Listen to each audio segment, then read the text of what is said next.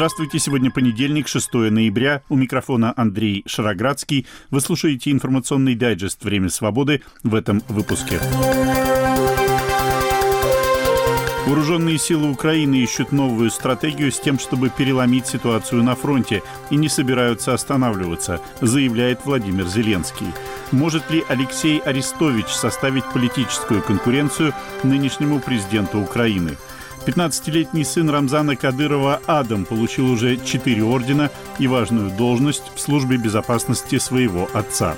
Также сегодня Ненависть – это когда глава одного из клубов университета делает заявление о том, что евреи – сторонники превосходства белой расы, угнетатели и нацисты, когда заявляют, что в Холокосте нет ничего примечательного.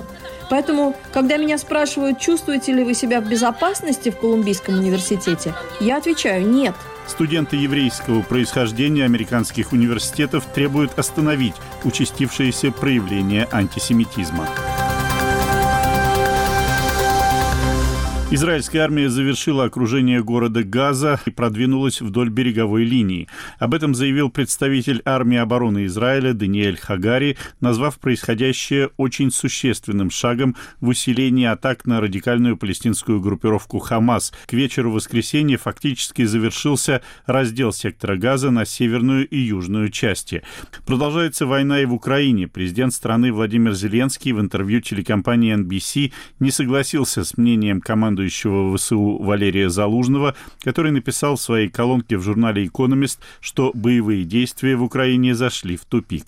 Зеленский признал, что прогресс войне медленный и что по мере затягивания конфликта налицо усталость, но он считает, что украинские военные по-прежнему более мотивированы, чем россияне, приехавшие в Украину, чтобы нас убить. Это цитата. В самом конце интервью Зеленского спросили, что позволяет ему самому держаться так долго. И вот что ответил президент Украины. У меня очень много сил. Но хотя у меня много энергии и я чувствую себя сильным, это не значит, что мы хотим воевать всю жизнь. Как я уже сказал, цену приходится платить высокую. Война забирает лучших из нас, лучших героев, лучших мужчин, женщин, детей.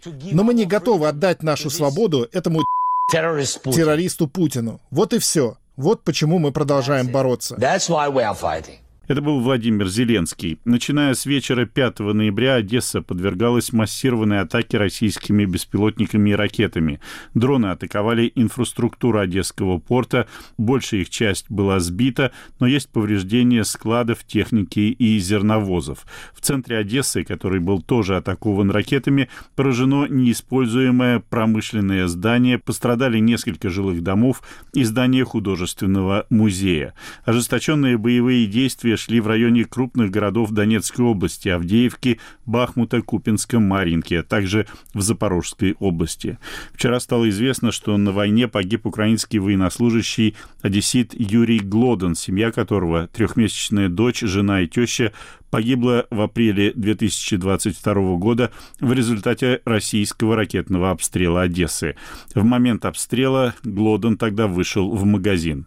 А 128-я бригада ВСУ официально подтвердила, что при российском ракетном ударе 3 ноября погибли не менее 19 украинских военных. Военнослужащие находились на праздничном построении, посвященном Дню ракетных войск и артиллерии. Владимир Зеленский в специальном телеобращении выразил выразил соболезнования родным погибших и пообещал, что расследование будет очень тщательным. Це трагедія, якої можна було уникнути. Это трагедия, которую можно было избежать. Министр обороны Умеров доложил мне о мерах, которые приняты, чтобы прояснить все обстоятельства произошедшего, выяснить, кто конкретно и какие отдавал приказы. Главное — установить точно, что произошло, и не допустить такого в будущем. Расследование должно дать честный ответ родственникам погибших и обществу, как произошла эта трагедия и кто отдал неправильные приказы. распоряджения были неправильными. Это был Владимир Зеленский, а Министерство обороны России подтвердило, что ВСУ нанесли удар по судостроительному заводу «Залив» в аннексированном Крыму, повредив один из российских боевых кораблей. А в Седово под Мариуполем на базе российских войск взорвался крупный склад боеприпасов. Причины взрыва уточняются. Владимир Зеленский предложил Верховной Раде продлить еще на три месяца военное положение в Украине. Законопроект о продлении военного положения будет, скорее всего, рассмотрен уже в среду 8 ноября. На этом фоне вновь возникли слухи, что Зеленский хочет проведения президентских выборов в Украине в будущем году. Об этом в эфире одного из украинских телеканалов рассказал депутат Верховной Рады от фракции «Европейская солидарность» Алексей Гончаренко, отметивший, что выборы, которые, как он утверждает, хочет провести Зеленский, инициатива именно офиса Зеленского, а не результат давления западных партнеров. Згідно моих данных, Зеленский принял это решение. По моим данным, Зеленский принял это решение, дал соответствующее поручение Офису президента готовить президентские выборы 31 марта будущего года. Точнее, согласно конституционному термину, провести выборы в последнюю неделю марта. Ходят разговоры в обществе, что, мол, к выборам его подталкивает Запад, что выборы нужны, потому что Зеленский потеряет легитимность. Тем более на фоне того, что Путин в марте выборы проведет, а мы нет. Мол, где демократия? Хочу сразу сказать, никакие западные партнеры никаких выборов не требуют. Нет ни публичных, ни непубличных требований такого рода. Это никак не связано с западными партнерами. Это связано с политическими задачами, которые ставит перед собой офис президента. Речь идет именно о президентских выборах, потому что парламентские выборы в военное время прямо запрещены Конституцией. Президентские нет. Президентские выборы запрещены законом о военном положении, но закон можно изменить. Конституцию изменить гораздо сложнее. Конституцию изменить набагато важче. Это был депутат Верховной Рады Украины от фракции Европейская солидарность Алексей Гончаренко. Особо оговорю, что никаких официальных комментариев по поводу этих слов Гончаренко пока, по крайней мере, не последовало. Но если президентские выборы в Украине все-таки состоятся, то один конкурент у Зеленского будет точно. Это бывший внештатный советник Офиса президента Украины Алексей Арестович. В первые дни полномасштабной агрессии Арестович активно выступал от имени Офиса президента. Потом, как он утверждает, Зеленский стал недоволен его популярностью и выдавил его из президентского офиса. Арестович стал заниматься видеоблогерством. В ходе своих выступлений нередко критиковал политику Зеленского и позволял себе высказывания, в частности, в отношении женщин, из-за которых на него подавали заявление в полицию. Недавно Алексей Арестович опубликовал программу реформ в Украине, которую в эфире канала Ходорковский Live открыто назвал своей предвыборной программой, рассказав также, что сейчас находится за пределами Украины. Да, это программа предвыборная. Это программа кандидата в президенты Украины. Я ее дал на широкое обсуждение. Критика, советы с удовольствием принимаются. Сейчас я за границей, буду еще долго, потому что у меня целый ряд важных международных мероприятий, на многих из которых я ключевой спикер. Кем меня только не называли, от предателя до уголовного преступника. И ряд уголовных дел, которые возбуждены депутатами Верховной Рады против меня, лишний раз показывает, в какой атмосфере сейчас находится Украина. И что все это нужно менять. Это был Алексей Арестович, фрагмент эфира канала Ходорковский Лайв. Хотя Арестович и владеет украинским языком, он демонстративно в публичных выступлениях пользуется русским и даже заявил, что русского языка в Украине стало больше, чем до войны. Это заявление у многих украинцев вызвало возмущение. Есть ли шансы у Арестовича выиграть президентские выборы в Украине? Действительно ли Алексею Арестовичу нужно президентское кресло? Зачем ему понадобилась такая политическая активность именно сейчас и действия действует ли Арестович только в своих или в чьих-то еще интересах. Вот как на эти вопросы в эфире телеканала «Настоящее время» ответил украинский политолог Олег Саакян. Для него это возможность капитализировать его узнаваемость в ресурс, в экономический, политический, там уже как ситуация пойдет. На сейчас Арестович завис между блогером и статусом блогера и статусом политика. Сейчас он скорее, скажем, политик-провокатор. Э, его задача это вносить некие темы информационное пространство для того, чтобы задавать эту повестку в своих либо в чужих интересах. Потому что вот последние вот тезисы относительно переговоров с Россией, патовой ситуации на фронте, и, в общем, вот эта вся упадническая риторика, она как-то очень дивным образом интересно коррелировалось с заявлениями трампийской части республиканцев. Как раз и Рамасвами, и Такер. В общем, тезисы одни и те же после как раз поездки Арестовича в Штаты. Возможно, он сейчас ищет протекции внешние для поддержки своего политического будущего. президентские выборы – это возможность заявить про себя как политического субъекта и, соответственно, капитализировать это на парламентскую кампанию. Ведь ну, всем прекрасно понятно, что Арестович на сегодняшний день антирейтинг гораздо выше потенциального рейтинга, соответственно, о президентской кампании говорить ну, крайне несерьезно, имеется в виду о выигрыше на ней. Надо понимать, что Арестович в Украине это достаточно комичный мемовый персонаж, который высокая узнаваемость, но при этом уровень серьезности и авторитетности его он достаточно серьезно подмыт. Он является в топе антирейтинга в Украине, плюс его неоднозначными заявлениями он всячески теряет широкую электоральную нишу. В принципе, то, что он делает сейчас, есть технологическим языком говорить. Он э, выстраивает идентичность своего избирателя. Он отпозиционировался сначала от прошлой власти. Помним его признание в том, что он переболел самой страшной болезнью в мире порохоботством. И таким образом он тогда с а, рьяного э, блогера, который поддерживал э, Петра Алексеевича Порошенко, он перестроился в нишу того, кто поддерживал далее Зеленского, не менее рьяно. Сейчас он проходит путь от позиционирования теперь от Зеленского, где он теперь такой себе антизеленский. И вот между этих двух, э, как ему кажется, крайностей электоральных он пытается выстроить, где же идентичность его избирателя, перехватив часть избирателя экс-партии регионов, то есть такой русскоязычный избиратель, несколько просоветски настроенный, космополитично порой, там идентичность смешанная. И он пытается найти эту нишу и найти темы, которые могут э, создать электоральное ядро, на которое можно опереться. Ну и из-за этого он срезает большую часть поддержки. То есть это работа на парламентскую кампанию, а не на президентскую. Это абсолютно очевидно. Mm. Президентская лишь трамплин. Но я ему лишь могу пожелать от себя э, не подавиться теми омарами своей русскоязычной челюстью посреди э, Атлантического или Тихого океана, где он там собирается на яхте отдыхать, если президентом не изберут. Но действительно он сейчас обесценивает одну из краеугольных тем, и язык в Украине, вопрос украинского языка, это не про а, сугубо украинскость как таковую, Украинцы являются билингвами. В Украине все прекрасно понимают и знают русский язык. Кто-то в быту ним пользуется, кто-то пользуется венгерским, греческим, другими языками в быту, но при этом все чудесно знают украинский, либо в степени достаточной для абсолютно свободного общения, либо в степени достаточной для того, чтобы им руководствоваться при формальных каких-то процедурах, понимать его то есть вопрос русскоязычных – это вопрос нескольких процентов в Украине, тех, кто не понимает украинский, этнические и русские. И Арестович пытается сейчас поднять языковую тему как маркер идентичности для того, чтобы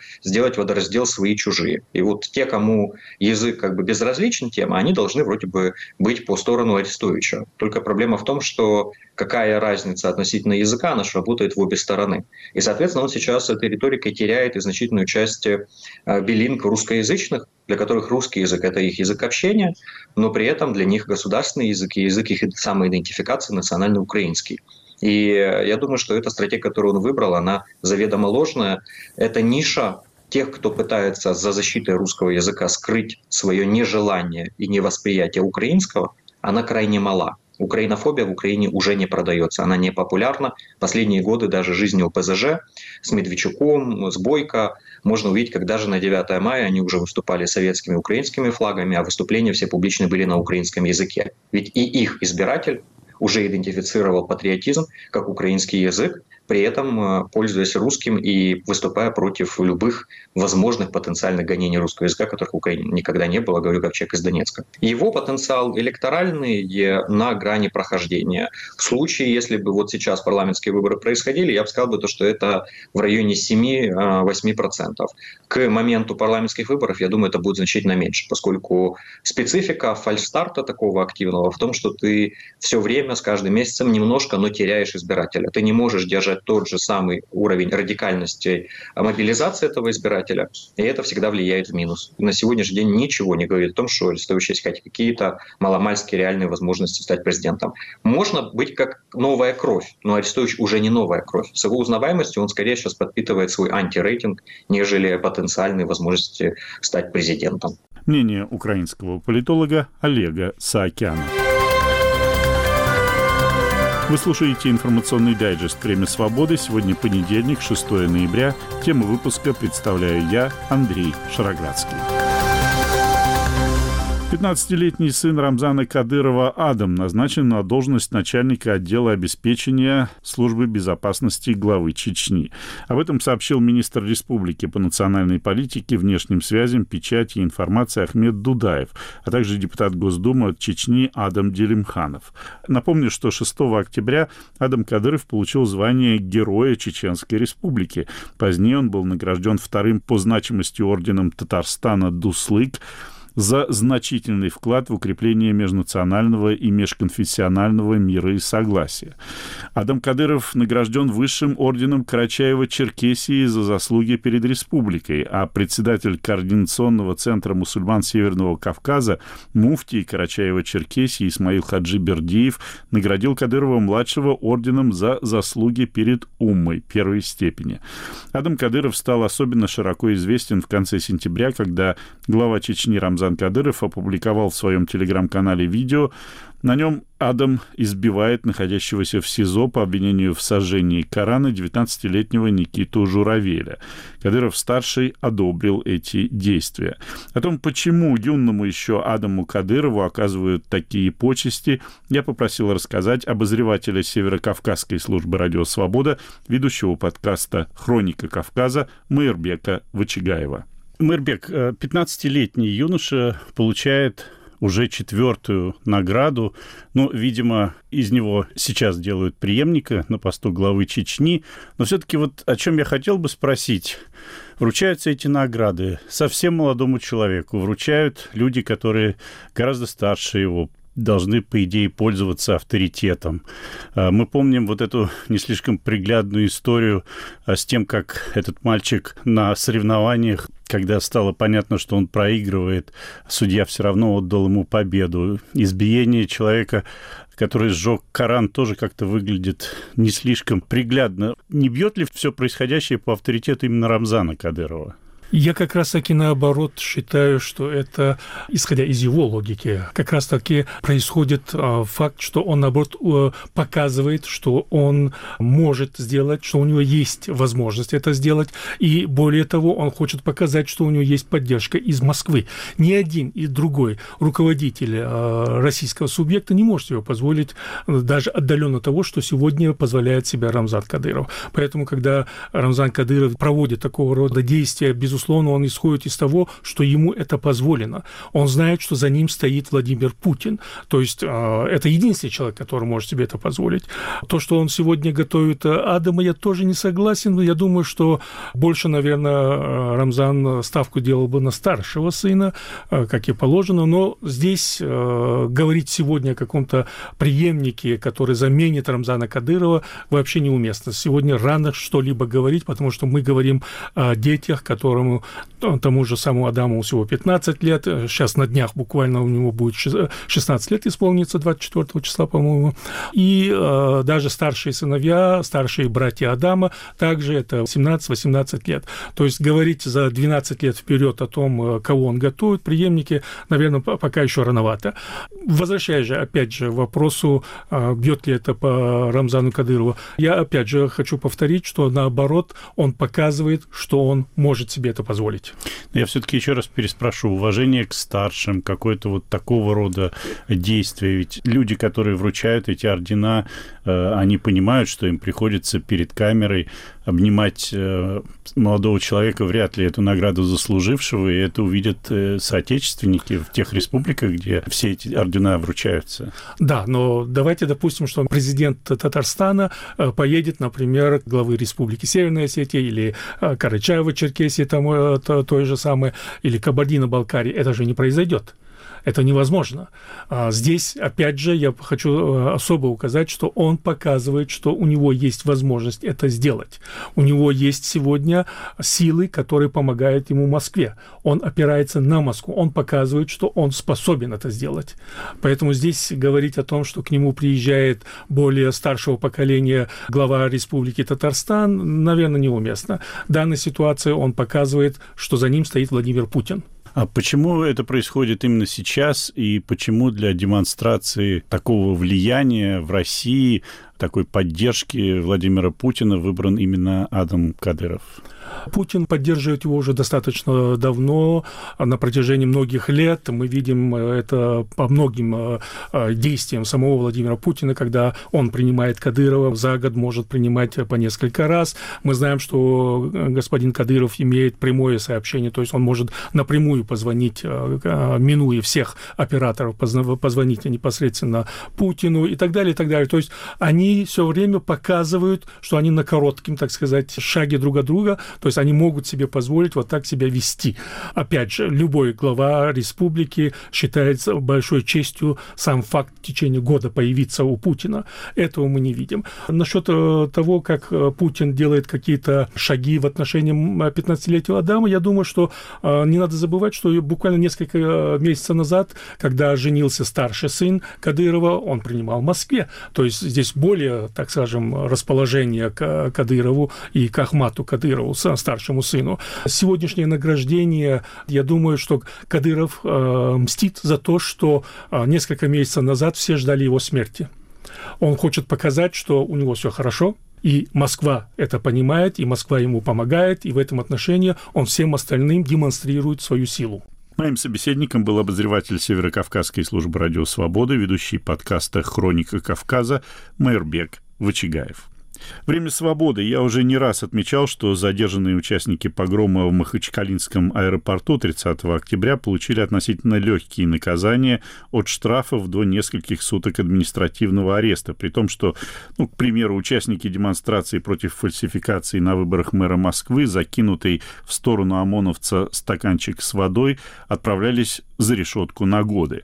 В однотипных судебных решениях, вынесенных в Махачкале, самая распространенная претензия – использование нецензурной брани в общественном месте. Реальность заключается в том, что количество антисемитских акций по всему миру сейчас растет. Пропалестинские демонстрации часто сопровождаются откровенно антиизраильскими и антисемитскими лозунгами в адрес тех, кто публично поддержал Израиль в его борьбе против экстремистской группировки Хамас, звучат угрозы. Как я уже упоминал, даже в самых престижных университетах Соединенных Штатов фиксируются случаи, когда преподаватели и студенты открыто выступают в поддержку Хамас, называя это поддержкой палестинского народа и не произнося при этом ни слова осуждения по поводу зверств, которые Хамас творил в Израиле 7 октября. Все эти люди возлагают ответственность за происходящее сейчас в Газе только на Израиль.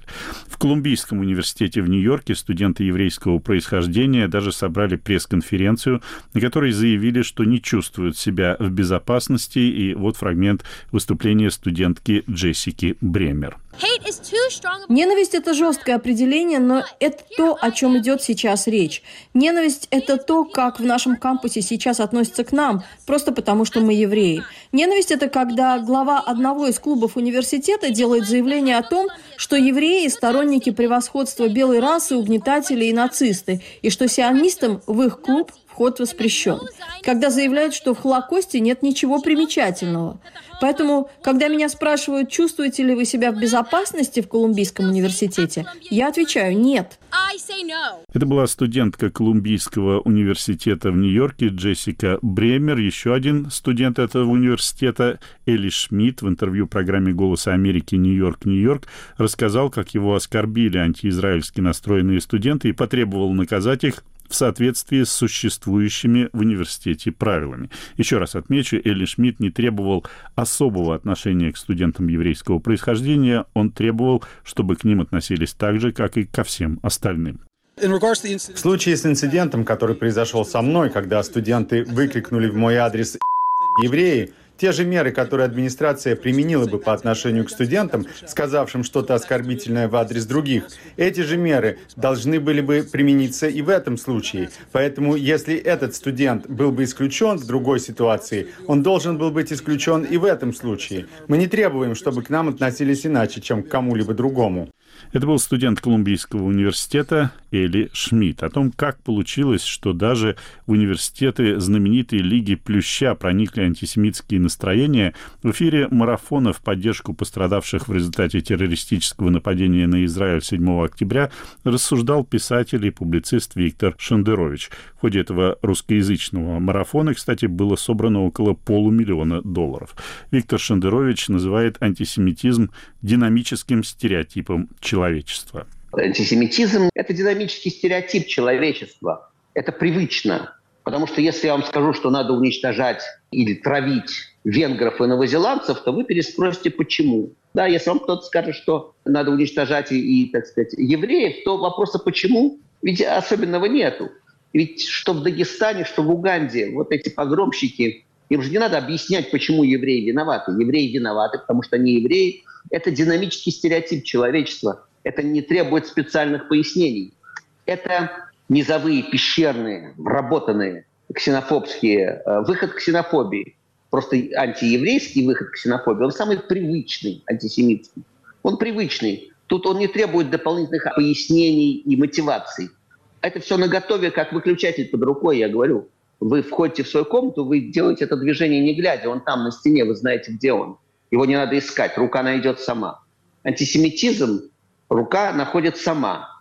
Организовать погромы две секунды сделать. Это надо только позволить людям, только дать им понять, что они в норме, только дать им понять, что они не будут наказаны. Это работает на низовом уровне, это работает с условными дагестанскими погромщиками без особенных объяснений. А в, в Гарварде и Беркли для этого существуют некоторые идеологические основания. Профессора придумали много очень высокоумных, тонких оснований для ненависти к Израилю, для антисемитизма. Насколько они отдают себе в этом отчет, это надо спросить у них. Это был писатель и публицист Виктор Шендурович. И последнее на сегодня специальное видео для марафона в поддержку пострадавших от нападения Хамас израильтян записал и журналист, писатель, режиссер-документалист Леонид Парфенов. Вот что в конце этого видео Парфенов сказал по поводу обвинений в адрес Израиля в якобы непропорциональном ответе на зверские убийства мирных израильтян 7 октября. Когда жертва агрессии выстоит, она всегда отвечает непропорционально. Она отвечает так, чтобы агрессия не могла повториться. И в этом смысле она должна агрессора уничтожить его военную машину. Это все равно, что сказать, что да, Гитлер совершил агрессию, напав на СССР, но он ведь не взял Москву. А чего советская армия брала Берлин? Нет, когда отвечают на агрессию, отвечают на нее так, чтобы она не могла повториться. Вы слушали информационный дайджест «Время свободы». Его темы представил я, Андрей Шароградский, продюсер выпуска Андрей Амочкин. Наш подкаст можно слушать на сайте «Радио Свобода». К вашим услугам популярные приложения подкастов и наша платформа на базе хостинга YouTube «Радио Свобода Лайв». Подписывайтесь на нее и на телеграм-канал «Время свободы». Ну а у меня на сегодня все. До свидания.